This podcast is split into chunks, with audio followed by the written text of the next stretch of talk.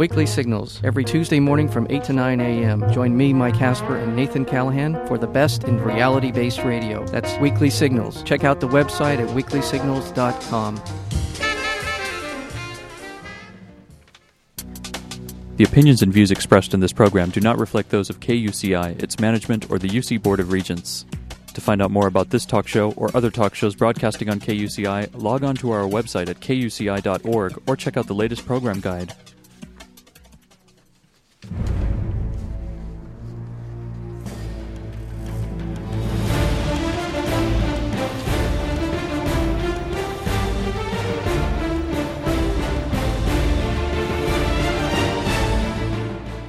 Good evening. You're listening to KUCI at 88.9 FM in Irvine and online at kuci.org. Welcome to Privacy Piracy.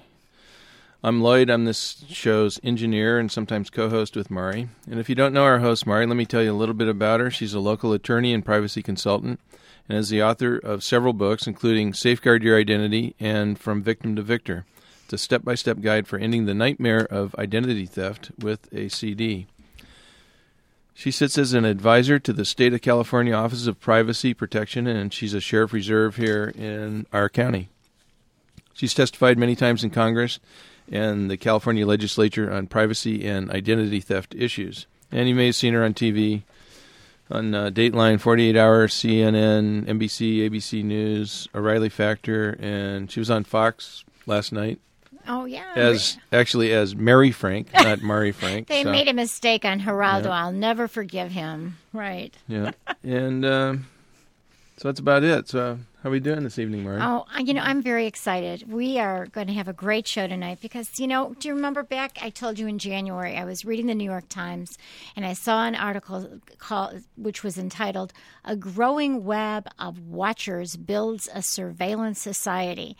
And as soon as I read that article, you know, I, I told Ellen, my assistant, I said, call this guy, David Shenk. I want to talk to him. I want to see what he has to say. And then I found out that he's written several other books. So let me tell you a little bit about this gentleman, and I'm going to be thrilled to talk to him tonight.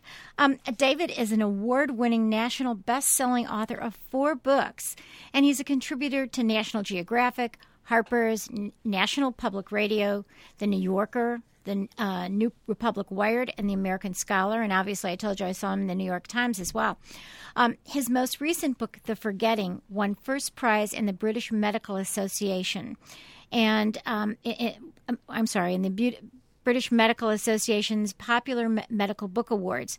And it was hailed by John Bayley as the definitive work on Alzheimer's. And that is really the scariest disease. And, and that's one that we all worry about. So that's uh, that's interesting too. In January 2004, uh, there was a B- PBS broadcast, The Forgetting, which was a documentary th- that was inspired by David's book, The Forgetting. Uh, previous to his work on Alzheimer's, Shenk published two books and dozens of essays on the emotional, social, and political ramifications of the information resolu- revolution. Data Smog was hailed by the New York Times as an indispensable guide to the big picture of technology's cultural impact. The book, which was profiled on 60 Minutes, was supported by a fellowship from the Freedom Forum Media Studies Center at Columbia University and was later na- uh, named as a finalist for the McGannon Award for Social and Ethical Relevance in Communication Policy. Following the book Data Smog, uh, David also wrote a column for Hot Wired, uh, contributed to commentaries for NPR, All Things Considered, which I've been on that show too, and um, he co-founded Techno Realism. And you can go to technorealism.org and, and see a little bit. In fact, I even tried to sign up today to, to get more information on technorealism. It's a movement encouraging balanced consideration of technology's effect on humanity, which is what we're going to talk about tonight. And recently, he's uh, written about the emerging age of surveillance for National Geographic, and he's even at work at um, on a related documentary.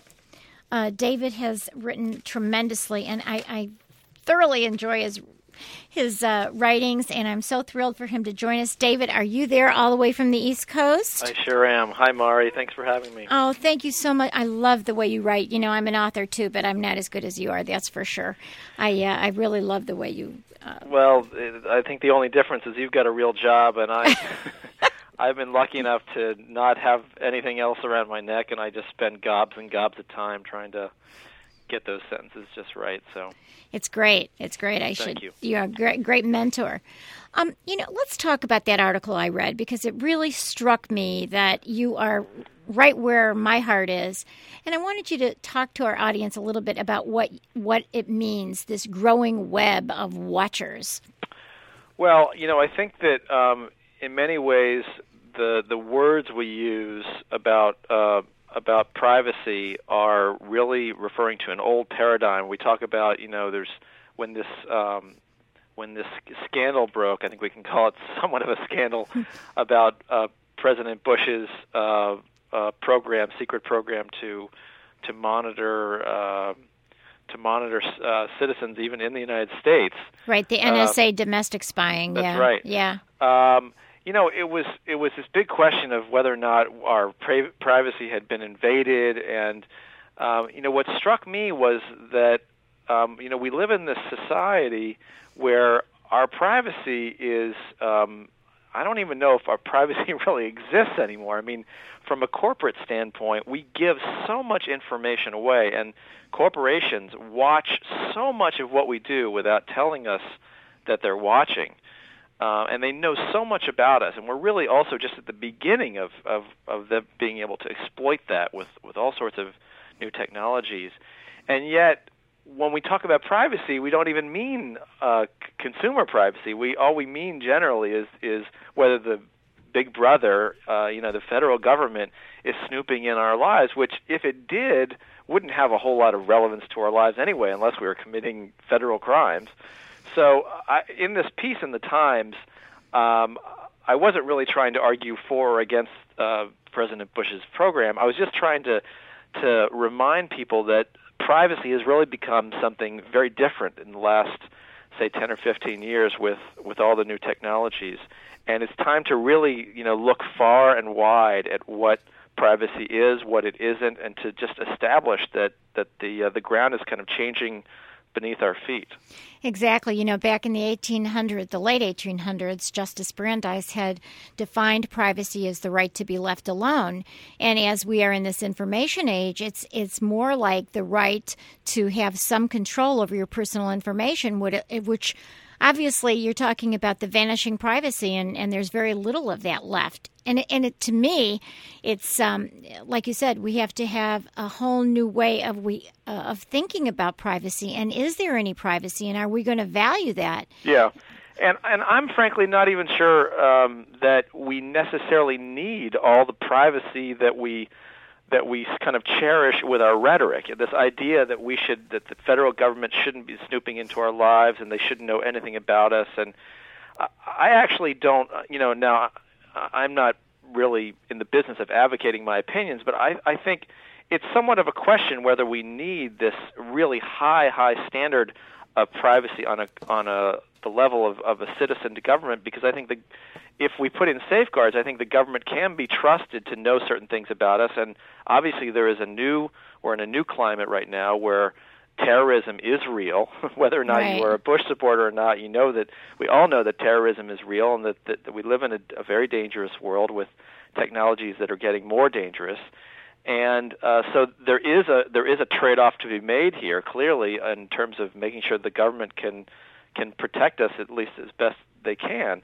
Um, but I think it's just funny that we talk about you know whether or not we're making we're making that trade-off correctly, and meanwhile we're not as as as consumers we're not paying attention really to the fact that we are just completely opening the store and the front door to corporations and letting them just poke around at our our minutia and learn so much about us and they're developing this very powerful understanding of who we are as as individual consumers and they're really already being able to exploit that and what I also did in the piece is, is try to warn people that we're on the cusp now of of a, a number of technologies that are going to take that to another level. Um, and um, I mean, one of the technologies is pattern recognition, which sounds kind of geeky and harmless, but technology, but you know, computers are um, are not only uh, very quick; they're actually also getting more or less smart. Hmm. Um, they're also more or less entering the realm of real intelligence, which may just sound very bizarre to people because we know there's a difference between human intelligence and, and the computer that you order things to do. But we are now developing software that is so powerful. It can look at things. It can look at, at you know billions of pieces of data in you know in, in just a few seconds time, and it can make sense out of that data in a way that a brain with two eyes could not. Right. It can discern things that we as human beings cannot. So, um, so that's going to yield all sorts of just fascinating understandings. And we're going to see computers help discover new drugs and help ferret out terrorists for us. We're also going to see computers start to understand individual consumers and their decisions better than better than marketers in you know, human marketers could, which is uh, which is I think a pretty scary thing to me at least. Yeah, are you talking about like Hal and the Space Odyssey? Remember that movie? Well, yeah, of course. Yeah, I mean, Hal, I, I don't know if if the computers will talk as will sound as human as Hal, Yeah. but in many ways they'll be they'll be able to do things that that dwarf our intelligence. They may not have the complete breadth of intelligence that human beings have because of, obviously they'll only do what we tell them to do, but uh, at least for the time being, which is a whole other question. Right, but right. but um, but but the things that some people tell them to do, instruct them to do, and program to, them to do are just almost beyond comprehension in terms of how uh, just how intelligent uh, they are and what sorts of uh, what sort of uh, judgments they'll be able to make. Yeah, but it's it's a little bit scary to think that you can quote. uh, I mean, are we going to say that we can 100% trust these computers not to be biased? Isn't it like whoever really um, you know sets up that software? Are we going to have, for example, false positives saying that a person is a terrorist when really they're not, or they're a criminal when really they're not? I mean, there's going to be some data input. The reason I'm bringing this up, and, and my audience has actually heard one of my clients, Ray Lorenzo, who started out as a victim of criminal identity theft, but his actual imposter was convicted. And there was a mistake in the uh, Suffolk County, New York records where some clerk input into the computer that my guy, the good guy, was convicted and the bad guy was the alias. And Yeah. and and this has been in this guy's life for 5 years and I'm actually doing this and he can't even pay me and I'm I'm working on it. So, you know, I get a little scared when I see that this guy is deemed by myriad computers that are selling background checks um, that I see that they're calling him a criminal. Yeah. Well, we need we need obviously a lot more sunlight in in the process of the computers that hold our um, the, the databases that hold our um, our our credit data and our um, you know our, our stuff, yeah. our financial data. We need to know. I mean, there's just there's not nearly enough. I, I've run into this uh, not nearly as bad a situation as you just described, but I've run into a problem with my own uh, you know credit report in the past, and I think you know every news story I've ever heard on it where the journalist calls up their own credit report, they find things that are just dead wrong, and the names have been conflated, and and um, you know so there's all sorts of problems there, and and you know the problem there is that I I think is that the the government is is just doesn't have the um, uh, I shouldn't say the government, particular politicians don't have the the wherewithal to challenge these uh, I guess these very powerful companies and and bring enough sunlight into the process because I think sunlight would take care of it. If we were if we had full disclosure if we had real reports that you know came to us that were easy to read and asked us to sign off on the accuracy of certain data you know we could clean this stuff up pretty easily I would think Right. When you're talking about sunlight, you're talking about transparency so that we can all see what's really out there, aren't you? You're Right. talking about shine the light here on this so we can see what's going on. The good news is, like with your credit report, David, let- you're talking about that with your credit report, you do have the right to get your credit report, and now you can get it for free from each of the big three credit reporting agencies this year, uh, every year, once a year at annualcreditreport.com. But something like what happened to Ray with the criminal background check, you don't have that right. Mm. You can't, you don't, there is no central repository. You've got big companies like LexisNexis, Acxiom and ChoicePoint, which are these, you know, commercial companies. And I think this is what you were t- alluding to is that these big companies, not just the retailers, but big companies are collecting data on us that they buy and sell from each other. I mean, it's, yeah. it's you know, it's it's uh, it's the currency of our society is information. And um, but you know, you had said something in that article about you know um, there is a distinction between you know uh, government access to and government surveillance uh, versus you know commercial surveillance. And how do you see that as a distinction? Well, I think that that um, I think the, the hidden the the, cons- the concern that no one is really talking about is is um, and the cons- and the much bigger concern in my mind is is what corporations are coming to know about us. I mean, when when we're on the web now, and we are clicking around innocently enough, uh, just looking at stuff, researching stuff, uh, buying things here and there, we are leaving trails of our behavior that um, yes, they're sitting there for the FBI to come in if the FBI got interested in me for whatever reason. They could probably, you know, issue warrants and they could find out all sorts of things. And obviously, if they were investigating a very serious crime, they could come to my house and look at my computer and see all the stuff that I've even tried to erase because they can pull most of that out of your out of your um, hard drive. But but short of the the criminal side of it, I'm leaving trails that um, that Google doesn't have to get a warrant right. to look at, at this stuff. Amazon doesn't have to get a warrant to look at this stuff. I've already signed off on giving them permission by signing up to their service and clicking those those dialog boxes that say, "Do you agree to our terms?" and I, you just quickly want to say yes. You can use the software or use the website. I've given these websites as a as a as a web consumer permission to follow what I do in some cases to read my email if I'm using a service like Google, uh, like Google's Gmail. Right. Um, to put together years and years of purchases into a profile that can learn, that, that could that could know really, um, and this is kind of bizarre to say out loud, but really the profile could tell certain certain um, um, online companies more about me than I know about myself. You're right, right. You know, I mean, you make think about all the unconscious decisions that we make from moment to moment and our nervous little habits and our parts of speech. We we do know ourselves in, you know, in a certain regard, but I'm quite certain that if someone, you know, if an anthropologist sat there in the corner of my office and studied me for a couple months and made all sorts of notes and noticed how many times I responded to certain sounds and smells and this and that. Well, the the web is doing that. The web is is the web knows how we respond to. Uh, they haven't gotten smells in there yet, although I'm sure that's coming. But they know how we respond to certain things on a web page. They know what we click, and after a while, after you add all those clicks up, you start to get a sense of why we click. Right. And once you do that, you really get an understanding of who you are and what you're going to respond to in the future. And I think that we're going to be seeing all sorts of really, really clever uh, micro marketing strategies that build on this information.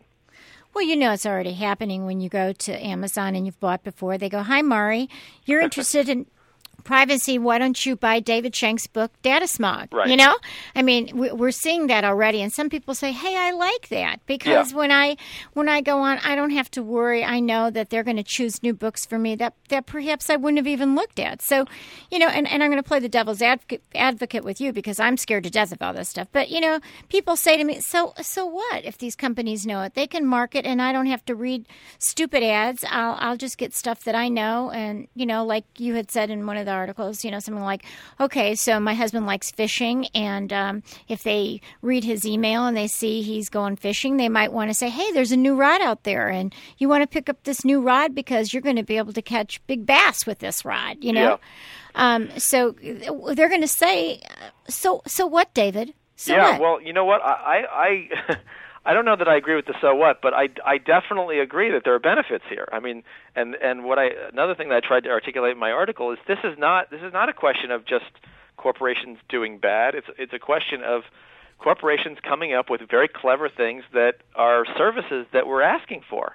I mean, uh, the the web in large a lot of these technologies are about are making our lives more efficient, um, giving us access to uh, goods and services that we for a lower price, uh, not having to wait in line. In many many cases, not even having to leave your desk to you know to shop or to to have things done for you. And the benefits are are you know there's a long long list of benefits. Um, in, in these services, including the idea that someone like Amazon is going to be able to predict um, predict the um, the sorts of books that you're going to be interested in knowing about, or records, or you know whatever it is. I mean, Amazon sells virtually uh, anything, everything these days. right, right. Um, the problem is that um, the problem is that we're making this grand trade-off. We are in return for all of this efficiency and these these cost savings um, and these improvements in productivity in, in our lives and our consumer lives. Um, we are letting the we are letting all these corporations know about us, and we are giving them license to manipulate us in ways that um, we don't know we are simply not aware of. Um, we're letting them watch stuff that we're not we don't know what they're watching and what they're paying attention to, and and it may not actually have much of a downside now because the tools may not really be there to exploit this information. But if you take something like uh, Google, and I'm a huge fan of all the things that, that Google has done. I'm I'm not here just to bash Google. I think they're an amazing company that has brought just so many neat things to to the internet. But but you have to take a look at the, the power that Google is amassing over a long period of time that we're just seeing the beginning of now. Google has a, a, a an email service which is free to people, and if you sign up to that service, you basically stay logged on, and they know who you are as not only as you're using your email, which their computers can read and do regularly scan so that they can put in uh, relevant ads. You are also giving them license to make a record of all of your searches. I mean, virtually all of us now use Google for most of our searches. So I'm sitting here logged into this Google service because um, I'm dshenk at googlemail.com or whatever my gmail.com whatever my email address is there, and they're watching all the clicks I make, not just you know today, not just a month ago, day after day after day after day, not just now when I'm 39 years old, but when you know when I'm 49, when I'm 59, when I'm 69. Right. They're going to have a lifetime. They are going to know so much about me. You talk about a, a record, um, a, record of data on a on a specific person. They're going to have a dossier that makes the old FBI files look, you know, absolutely chintzy. And what are they going to be able to do with that? So right now we can say, well, the guys who founded Google are, you know, these real social humanitarians, and they have this motto that says "Don't be evil." And well, we can trust Google because they're a special kind of company. Well, what happens when they when those guys die, or what happens when those guys retire and turn the company over to someone else? If you actually look at the fine print, which I did to write write this Times article, Google Google has the power to do anything they want with this information. They could sell it, they could sell the company. So right now, we all kind of feel good that Google has the right set of ethics that they're we hope we we hope and, and trust that they're not going to exploit it, you know, t- to the nth degree. But there's no there's nothing stopping them from from doing that in the future, and I think we have to have the expectation that they will, and any other company like them will, and there'll be lots of other companies that come along like Google that that uh, have that kind of power. And you know, David, they, they were fighting the Justice Department to protect that information that they have on consumers that they didn't want to turn it over to the government. And we'll see basically what that, what happens because, like already, we know that Yahoo has turned over information, Microsoft has turned over information, and many of these other uh, search engines has turned over information to the government. So when you're talking about all that information that's been turned over to the government, you know the the the Privacy Act of 1974 says that the uh, the government won't have any of these secret files, but instead they've outsourced it. They've Yeah. outsourced it to companies like ChoicePoint, Acxiom, to Yahoo. They're they're getting all this information. So, you know, when what what's going to be happening with the profiles? What if there's some administration in power that doesn't like the fact that you're questioning the NSA surveillance, or what if there is something in you know someone in power who just says, "Hey, you know, um, let's get this guy," and the guy really was having an affair with somebody else's wife. I mean, we know that there's dirty insiders who have access to this information. So to me, without any oversight, without any, as you call it, sunshine or transparency, Yeah. there's, uh, you know, it's like a free for all. You're giving all this information away. Yeah, and you know, eh, but you know, and I agree with everything you said. But to, to play devil's advocate to that for a second, the the government at least has all sorts of built-in um, built-in regulations about how information can be used. They need to go through certain machinations. The court, you know, has to give them permission to do certain things, and they're Not, not, since supposed the to hold on Patriot Act, though. yeah. I mean, well, no, it's, it's it's true, but at least there's legislation that says, and and and there's supposed to be at least a process that, as citizens, we watch this stuff and we have representatives, and we. But if you look at, if you ask the exact same questions about the corporate world, there really isn't anything. Right. I mean, there's I, I- so far as I know, there isn't any kind of restriction on what companies can do with this information. They don't have to. They don't have to. Uh, they don't have to throw away their files after a certain number of years or anything like that. right. So we need. Uh, The we only need- restrictions is like under the Gramm Leach Bliley Act, which was you know for financial institutions that they um, cannot sell to a. I mean, they you have the right to opt out of them selling your information to third party non affiliates, but of course, with affiliates, you have no right to opt out of them sharing that information. And and everybody, all these big companies like GE has so many affiliates that you know your stuff is being transferred all the time yeah. You know and and even your medical information now can be transferred under the new legislation that's pending. You know there's going to be all this electronic information that can really be shared with anybody. You know i mean what's going to happen when they for example how about this?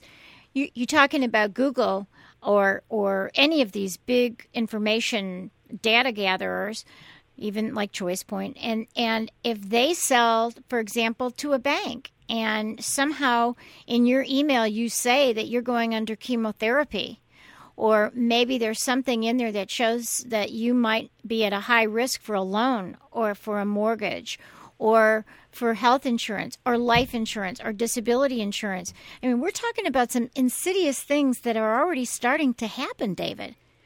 And and that's the kind of stuff that scares me that, you know, there's no talk about you might not even know why you're being denied that loan. They just you know, or, or why you're getting a, a higher interest rate and they're not telling you. Yeah, yeah, and what we really need is we need we need um, I think Congress is the appropriate body to step in and look at this from a consumer point of view and really start to break this down and look at every kind of transaction, informational transaction that we make online and what is done with that information, and not only make sure that it's safeguarded once it gets on the other side in some you know vault or something, but we need to make sure that we as consumers know what we're telling uh, what we're telling these companies about us. We need, I mean, for example, when we're clicking through sites on the internet, there should be, um, and I know I'm, I will enrage all sorts of libertarians saying that there could be that there should be legislation about the internet, but I think that there should be legislation that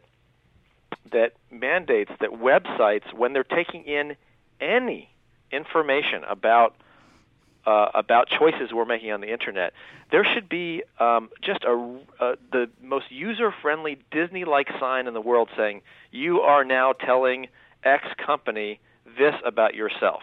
Right. This information you know, this exact information is being recorded at this time. Right. Check here if you don't want that information to be recorded right. at this time. Um, or know, even I mean, better, check here if you will allow us. That's to. right. Of course, the, the opt-in would be opt-in would is, be much better than the right, opt-out. But right. even assuming that'll never happen with all the power of corporations, at least the disclosure, because because I think actually if that happened, if we got really, really just completely transparent disclosure on that level, there'd be so many things that corporations would be embarrassed about. Right, right. That, that uh, you know material that they're that they're keeping on us, they would they would start to feel like they'd be you know they'd be ashamed. They'd feel like the FBI is is kind of like opening up their uh, d- dirty laundry, and I think that that would change some things right there. Right. I mean, you're talking about giving us notice and giving us some kind of understanding of, of what's happening because most people don't have a clue what's happening to them. But I want to introduce you before I forget because people who are driving by and they've been listening to this great conversation are saying, who in the heck is talking? Who's she talking to? So I want to tell them that we are talking to David Shenk, who's uh, an award winning national bestseller of four books, and he has written a, a, wonderful New York Times article in, in January. And he's written a book called Data Smog that's a couple years old, but I, I really think people need to be reading it. And I, I want to kind of s- switch gears a little bit and maybe come back to this stuff because I want to talk about the data smog. It's it's getting to me, and and I think um, you know I think about this all the time. Can you tell my audience what you, what exactly do you mean by data smog? Data smog is just my clever or not quite not quite clever enough term. Uh, it's about ten years old now. Uh, for information overload, for this for this feeling that we're not only living in this world where so much information is at our fingertips and is producing all these great benefits for us, but we're also overwhelmed by the exact same thing. And we live not only in this culture of information uh, and efficiency and productivity, but also in this culture of distraction where there's so much thrown at us, and and in many cases that we're throwing at ourselves, um, that uh, it becomes this kind of wrestling match. On the one hand, yes, we have all this benefits. On the other hand, um, you know, a big part of our lives is trying to manage and even stay away from this just kind of overwhelming feeling of, of all this data and stimulus. You know, David, that is so right. When I when I was reading Data Smog, I was thinking to myself, "This is really me." And and we were talking, Lloyd and I, my engineer and I were talking about this last night. Like, oh my gosh, you know, this the internet is great. I I get up early in the morning and I'm reading emails, and I get emails from all over the world. And I was able to contact you by email, and here you're on the other side of the country. So that's fabulous but I am I'm exhausted by it. I'm yeah. I'm I'm just stressed out by it. And then, you know, I think how did I ever live without email? How did I ever live without a cell phone? You know? how did I do this? Yeah. And and yet I'm saying Oh, it's supposed to be convenient. It's supposed to make my life easier, but you know what, David? It hasn't made my life easier. It's it what what is that? What price am I paying here? Yeah. Well, um, you know, I think that there just there's so many opportunities here, and in many ways, it um, they they make our life richer, and we're able to do things. Um, I mean, you know, we could spend hours talking about the benefits of all this stuff. I kind of realized about ten or twelve years ago that there were just as this as the internet revolution was kind of getting uh, really getting uh, up some speed, that there was just going to be so much um, corporate hype about all the benefits, and, and a lot of it was would be correct, but still, just all this kind of corporate funded uh, advertising about all the benefits of all these tools. That what we needed is is some people to also talk about some of the trade-offs that we're making. And um, you know, the first thing I came to realize is each time you get a new tool in your life, you are giving something up. You you um, you know you have you are getting a, new opportunities, but you're also changing your life, and you are um, either voluntarily or involuntarily uh, introducing a new dynamic where you'll be giving up something. Maybe you'll be giving up time. Maybe you'll be giving up attention. You know, something is as as um, as as harmless seeming and as insignificant as as uh, caller ID now, where or, uh, excuse me, as call waiting now, where we're talking on the phone. Well, just the interruption of a conversation. I mean, that can have profound, profound uh, implications for the nature of of of conversation. It really is a completely different thing to have a phone call that starts in one place and goes to its natural end, or be interrupted by something. I, who out there listening has been interrupted by you know one of these uh, call waiting beeps and can honestly say that they went back to where they right where they were in the conversation. It just completely disrupts it. Now, I'm not saying that's a bad thing. Maybe people use call waiting and get something out of it. But I'm saying that all of these oppor- all of these new opportunities do change our lives and we do make trade-offs and what I did in, in data smog and in the subsequent writing was to try to get people to think about what we're giving up as we get all these new tools and uh, and benefits. Well, one of the things, obviously, with this show is is we we talk a lot about how in technology we are giving up a lot of privacy, a lot of our own person, and a lot of a lot of our own confidentiality. You know, you talk a little bit about cell phones. What's happening in the future with cell phones? How is that going to be? I mean, I really, you know, everybody can understand the conveniences. What I think most people don't understand is the insidious, hidden stuff or the shadows um, of what kind of things could happen. And I think it's important for them to have this at a conscious level to prevent it. So you talked a little bit about in the future. What what are going to be some of the real uh, scary things that we need to think about and and be aware of and shine the light on with cell phones? Well, I think that with cell phones we are we're a couple years away from cell phones helping to I think erase any shred of privacy that we have either from one another or from corporations. Because once you combine cell phones with GPS and with um, and with internet surfing and now you know shopping and email and all that stuff once you really have that on the same device you're talking about uh, a device where you can track where anyone is. Right. Um, at any time. And uh, I mean something you know it could be as personal as a parent knowing where their teenager is every second of the day and being right. able to track their movements, which, of course, in an emergency would be extremely useful. And we already have tools built into some GPS phones and some kind of in newfangled GPS watches and things that that would enable a parent to find a kid in an emergency. And obviously, that's uh, they even have this a similar thing with with Alzheimer's patients who uh, can wander uh, away, and obviously in that situation, you want to be able to find that person right. and call the police and say they're you know they're in so and so, go go rescue them. Well, that's that's a great benefit. That will actually save lives. On the other hand, can you imagine a culture where every parent knows for certain where every where their kid is at all times? I mean that that completely busts open this sense of of trust right. and th- that we that we build up in, in in family living as we know it. Now, what what is that going to be like for families in 25 or 30 years? I have no idea.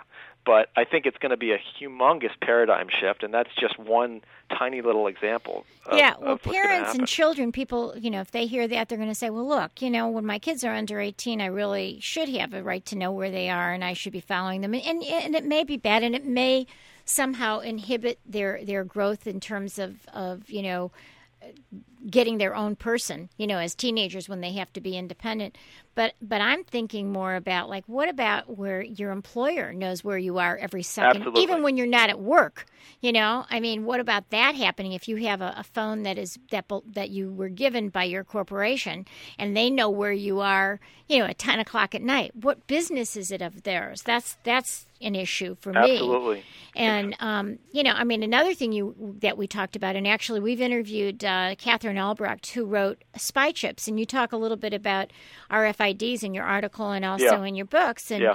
you know that one. Why don't you talk a little bit about the concern with RFIDs, which are the radio frequency identifier technology? Yeah. Well, first, before I do that, let me just make one little comment on corporations. I, I think you're right on the money there. I mean, already, you know, so many so many people working in offices w- walk around with these magnetic, you know, key cards that can get them into doors and so right. forth, and then they log onto their computers as as they should do. Um, so that's good for privacy and good for access and good for security. But at the same time, some people in that corporation know where they are at all times. In fact, the other day, and I'm sure this wasn't supposed to happen, I was calling I can't remember the exact cir- circumstance. I was calling looking for someone, and it wasn't someone I know. I was just, I don't know. I was looking for this person, and they weren't at their desk. And out of the blue, the person I was talking to told me that they hadn't been in their office in a certain amount of time. Oh yeah, right. And that they had, in, in fact, but they were still in the building. Right. And um, and I think they could have even got more specific than that. And they I were said, in the bathroom. right. Exactly. Yeah. So, and this was just an innocuous thing where, wow, this person. I mean, this person is not, you know, as a, trying to actively snoop on them. They just have access to this information, and they're and they're revealing it to me, who they don't even know who Right. I am. I, I'm calling for the first time. exactly. So uh, that's, I mean, that that really should send chills up people's spine. That kind of thing makes me. Uh, when I think about that, makes me glad that I work in a home office and don't have to key card into any any any part of my house. Right. But right. the RFID stuff is really, I think it's it's hard to know exactly what's going to happen, but the but the potential of it is just is just mind-boggling. This idea that um, every single consumer item that we buy, not just type of item, but every single specific item, for example, every razor blade, every tube of toothpaste, every item of clothing would would might in a few years time have its own identifying um, chip that's been kind of sewn into the lining of the clothing that gives off its own little uh, through a, through a, through a frequency through a radio frequency its own little identifying mark I am a certain kind of clothing that's been bought at you know through this certain kind of store Right. um, you know the benefits are are there. We can think of, of some funny benefits like washing machines knowing rec- being able to recognize colors, clothing, and using certain water, and so we wouldn't have to decide whether we're using cold or warm or certain kinds of soap or so forth. But at the same time, we can also imagine that we're walking around with all these identifying markers that are just screaming information about ourselves. So you're walking into a store and you walk into a zone and the store, at least the computers in the store, know what kind of clothing you wear. They know they know what it costs, they know what color it is. They know all these preferences about you that you some of which you may be aware of and some of which you may not be aware of, but most of which you will not be aware that they are aware Right. And they will be thinking, um, you know, I using that word in quotations, but these computers will then be thinking about what kind of person makes these decisions, and and you think you're just an, this anonymous person who's walking into the store.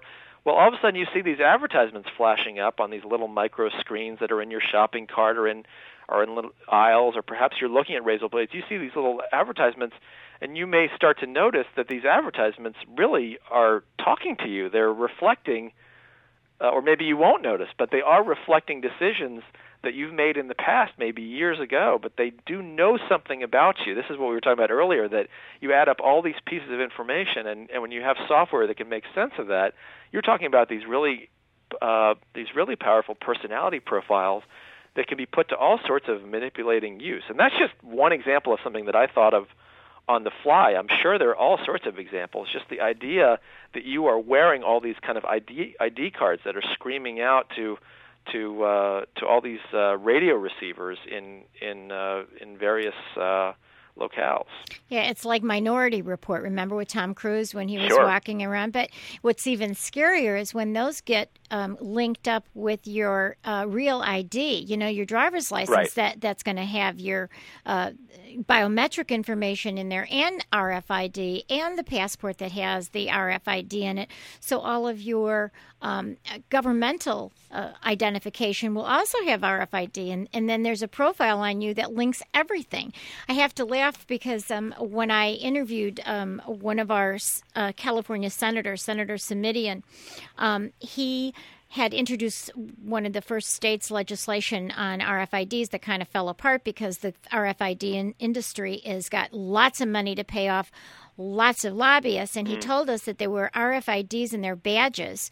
And um, he didn't no one knew about it but in the California legislature there were uh, these little RFIDs in the badges that got read as you went in to vote and out from voting Uh-huh. and then they disclosed that i mean they found out about it and all of these senators were kind of up, up in arms that they Wow. didn't know it was they talk about no sunshine they didn't even know that there were rfids in their badges and Wow. there was a huge case here in, in a school in northern california where um, the school was getting these RFIDs and these little badges that the kids had to wear, and the parents were getting furious. So it was uh, a big coalition of, uh, you know, right wing, very conservative parents um, and and the ACLU coming together about the dangers of RFIDs, and that's still being played out right now in our California legislature about what are we going to do? I mean, we, these RFIDs can be wonderful. They can tell us, like, you know, how much, if, if you have stock, you know, how many things do you have? Like, if your books, you know, how many books are in stock, how many have gone out, you know, Right. those kinds of things are helpful. But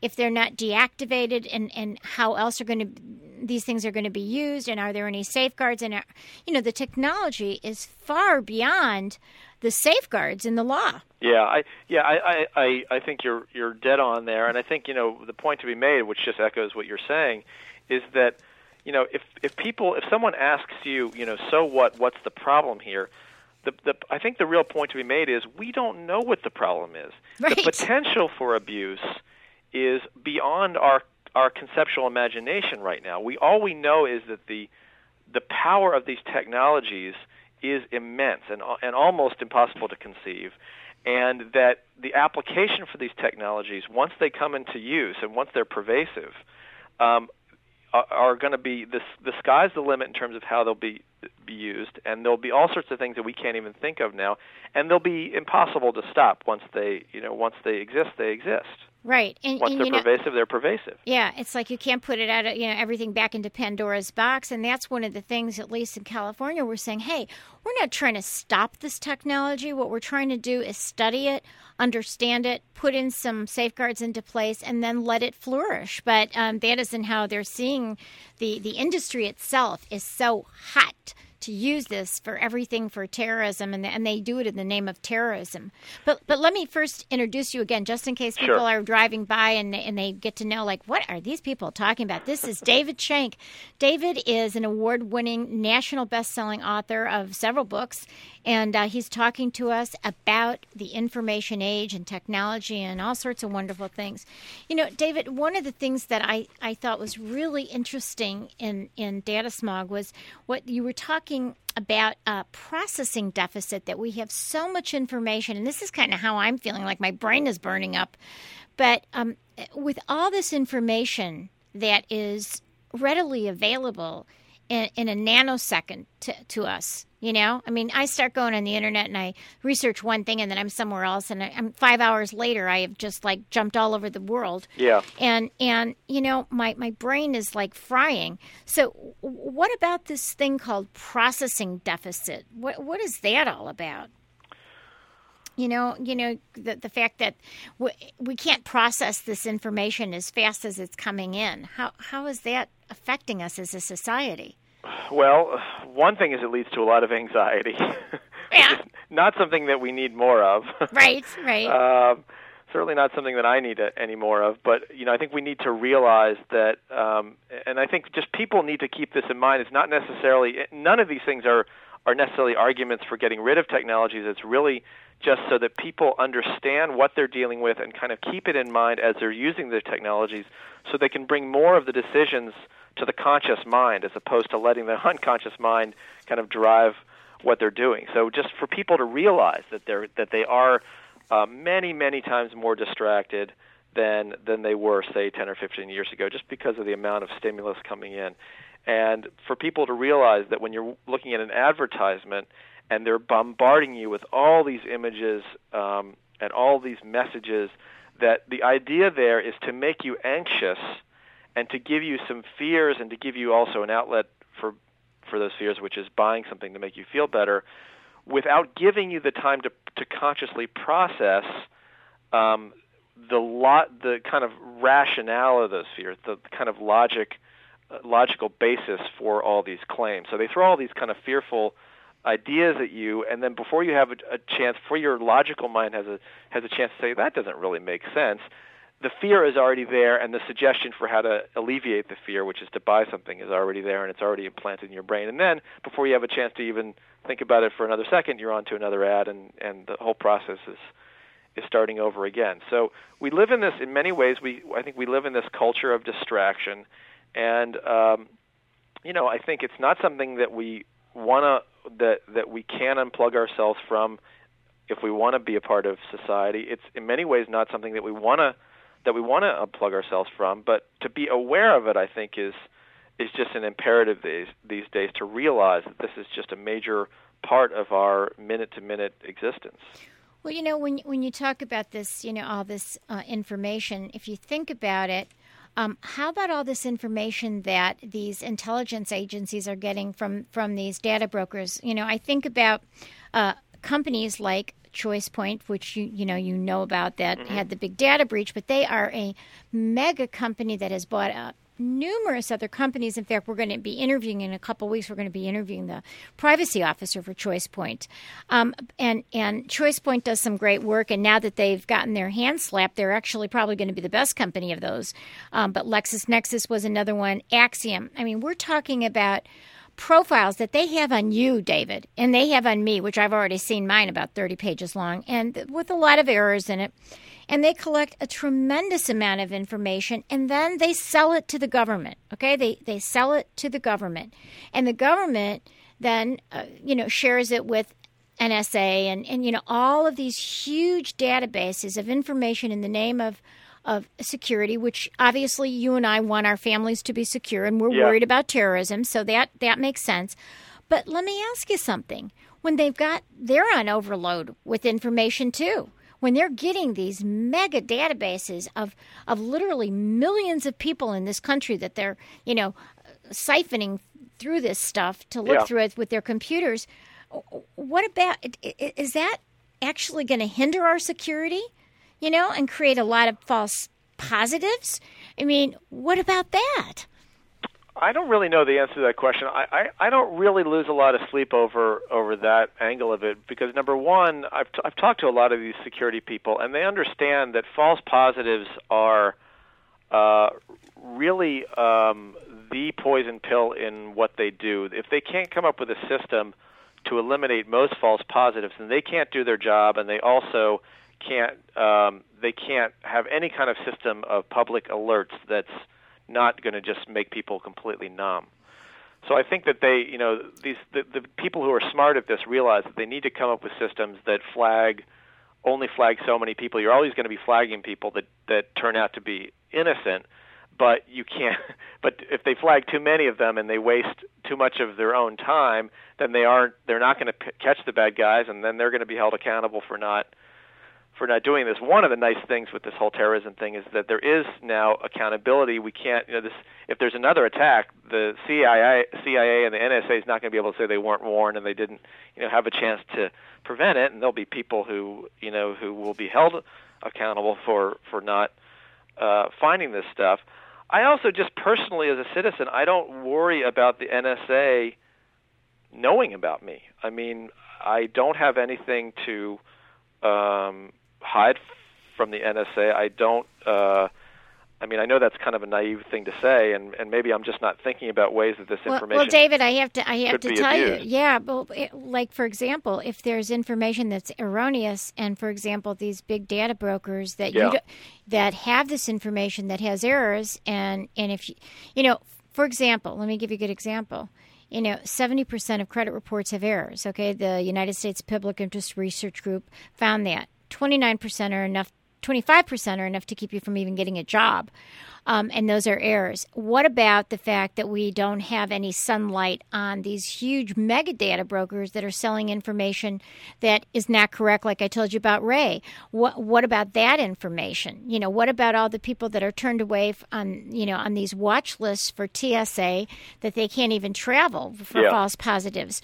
I think you know that if, if at least from what I hear, and, and you probably don't hear this, you know, I mean, you don't. yeah, you know much more about this. I mean, do. I just get all these people calling me with, "Hey, this is I was just arrested, and I don't even I don't even live in that state, and I never have even been in that state." And, Yeah. and there's you know these uh, data brokers that have all this information, and there's no duty to be accurate. So you're not afraid because you haven't done anything wrong. But what if something erroneous gets in there, and you're trying to change it, like that poor guy that was arrested for the Madrid bombings? Okay, I Yeah. mean they they they gathered this information on him and they had a fingerprint that didn't even match at all and, Yeah. the, and the, the spaniards did it so i think you really have to think about when any, anybody tells me i have nothing to fear then I, I worry because they don't recognize that there's so much that they that's there's no light shining on, like you talked about. There's no sunshine Yeah. on all of these databases, and you might have something to fear. I, I suggest that you have somebody do a background check on you and see if there's anything to fear, because I think you'll see things that you'll be pretty shocked about, which I've seen. yeah, I, I, I'm I'm glad you said that. I mean, I think that's I think that's those are great points. The Madrid the Madrid bombing sp- suspect is a particularly vivid one because um, you know this guy who I think the what happened was he was Muslim. And then uh, this, this snafu happened with his fingerprint and, and whatever else. Right. And the fact that he was also Muslim, which I think was just a coincidence, the fact that it that he was Muslim, and so then they got really nervous, and and you know this guy's life was uh, was really in in turmoil for I don't know how many months or, or even longer, right. and something like that could happen presumably to anyone. I mean, uh, you could there could be a mistake in a file, and these guys could march into my into my office and take my computer away, and you know, it could take me you know 18 months to straighten the whole thing out, and my livelihood would be destroyed. And so, then David, you'll be calling Mari on the West Coast to say, Mari, hey, help me. yeah, make sure I have your private email address so I can beep you if. what you do, what you do. You know, we only have a few minutes left, but I remember you were talking in, in your books about um, about we've been talking about data surveillance, and we only have about five minutes. But let's talk a little bit about physical surveillance. How, what kind of a chilling effect does that have on us as a society? You know, I I don't quite know yet. I think one of the things that's going on that we need to talk about a lot more about is this proliferation of cameras, and it's just I think again I've said this with respect to other things, but it's just getting going. I mean, there's already so so many cameras now in our kind of semi-public spaces in in cities and in malls and and on roads and everything.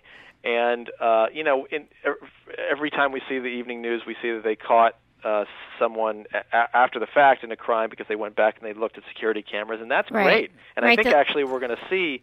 My guess is that on the plus side, we're going to see a revolution in in um, in petty crime, uh, in reduction in petty crime over the next say 20 or 25 years, because I think there'll be s- virtually no there'll be virtually no space that isn't photographed and recorded. Right, but it And- doesn't prevent necessarily. It helps you to catch the people afterwards. That's true, but at Yeah. a certain point, I mean, when when when potential criminals realize that they will virtually they're virtually certain to be caught right. um, in these petty crimes, I think we could actually see a real uh, difference there when you see cameras that are just everywhere, cameras in every watch, cameras in every in every baseball cap, in every you know, I mean, they're already in phones, but and not just cameras that could take pictures, but cameras that are recording. Right. St- they're streaming and recording video that goes to some hidden hard drive that you know has some unlimited storage. So,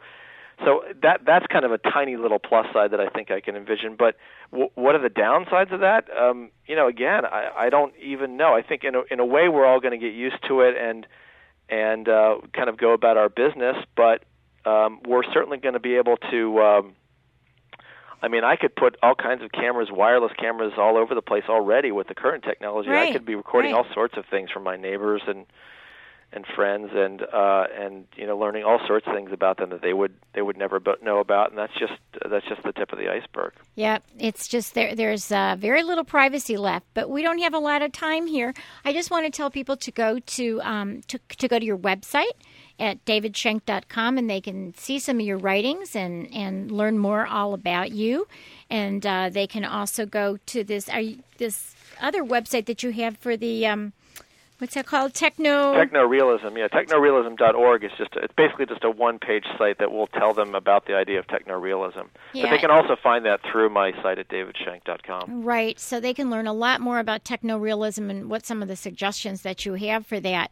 I want to thank you so much for joining us all the way from the East Coast when it's a time when you could spend with your kids. My pleasure. Thanks so much for having me. Okay, so keep my email handy in case you're in one of those profiles, you know? I definitely will. And we'll be watching for. Just tell me real quick, what's your next book? Well, I have a, actually have a book coming out in September um, called The Immortal Game: A History of Chess. It's all about the cultural uh, influence of chess over not just a couple hundred years, but 1,500 years. It's really a remarkable history. What fun. Okay, well, we will look for that too. And we thank you so much for joining us. Thank you. Thank you. And we've been listening to, you've been listening to KUCI 88.9 FM in Irvine and also on the web at kuci.org. You can learn more about our guests at kuci.org slash privacy piracy. And you can even hear our previous interviews, which are archived all from all last year. And you can even subscribe to podcasts and listen to all of our fabulous VIP interviews. And so make sure that you stay tuned and listen from 6 to 8 to Neapolitan music and then from 8 to 10 for Between the Lines.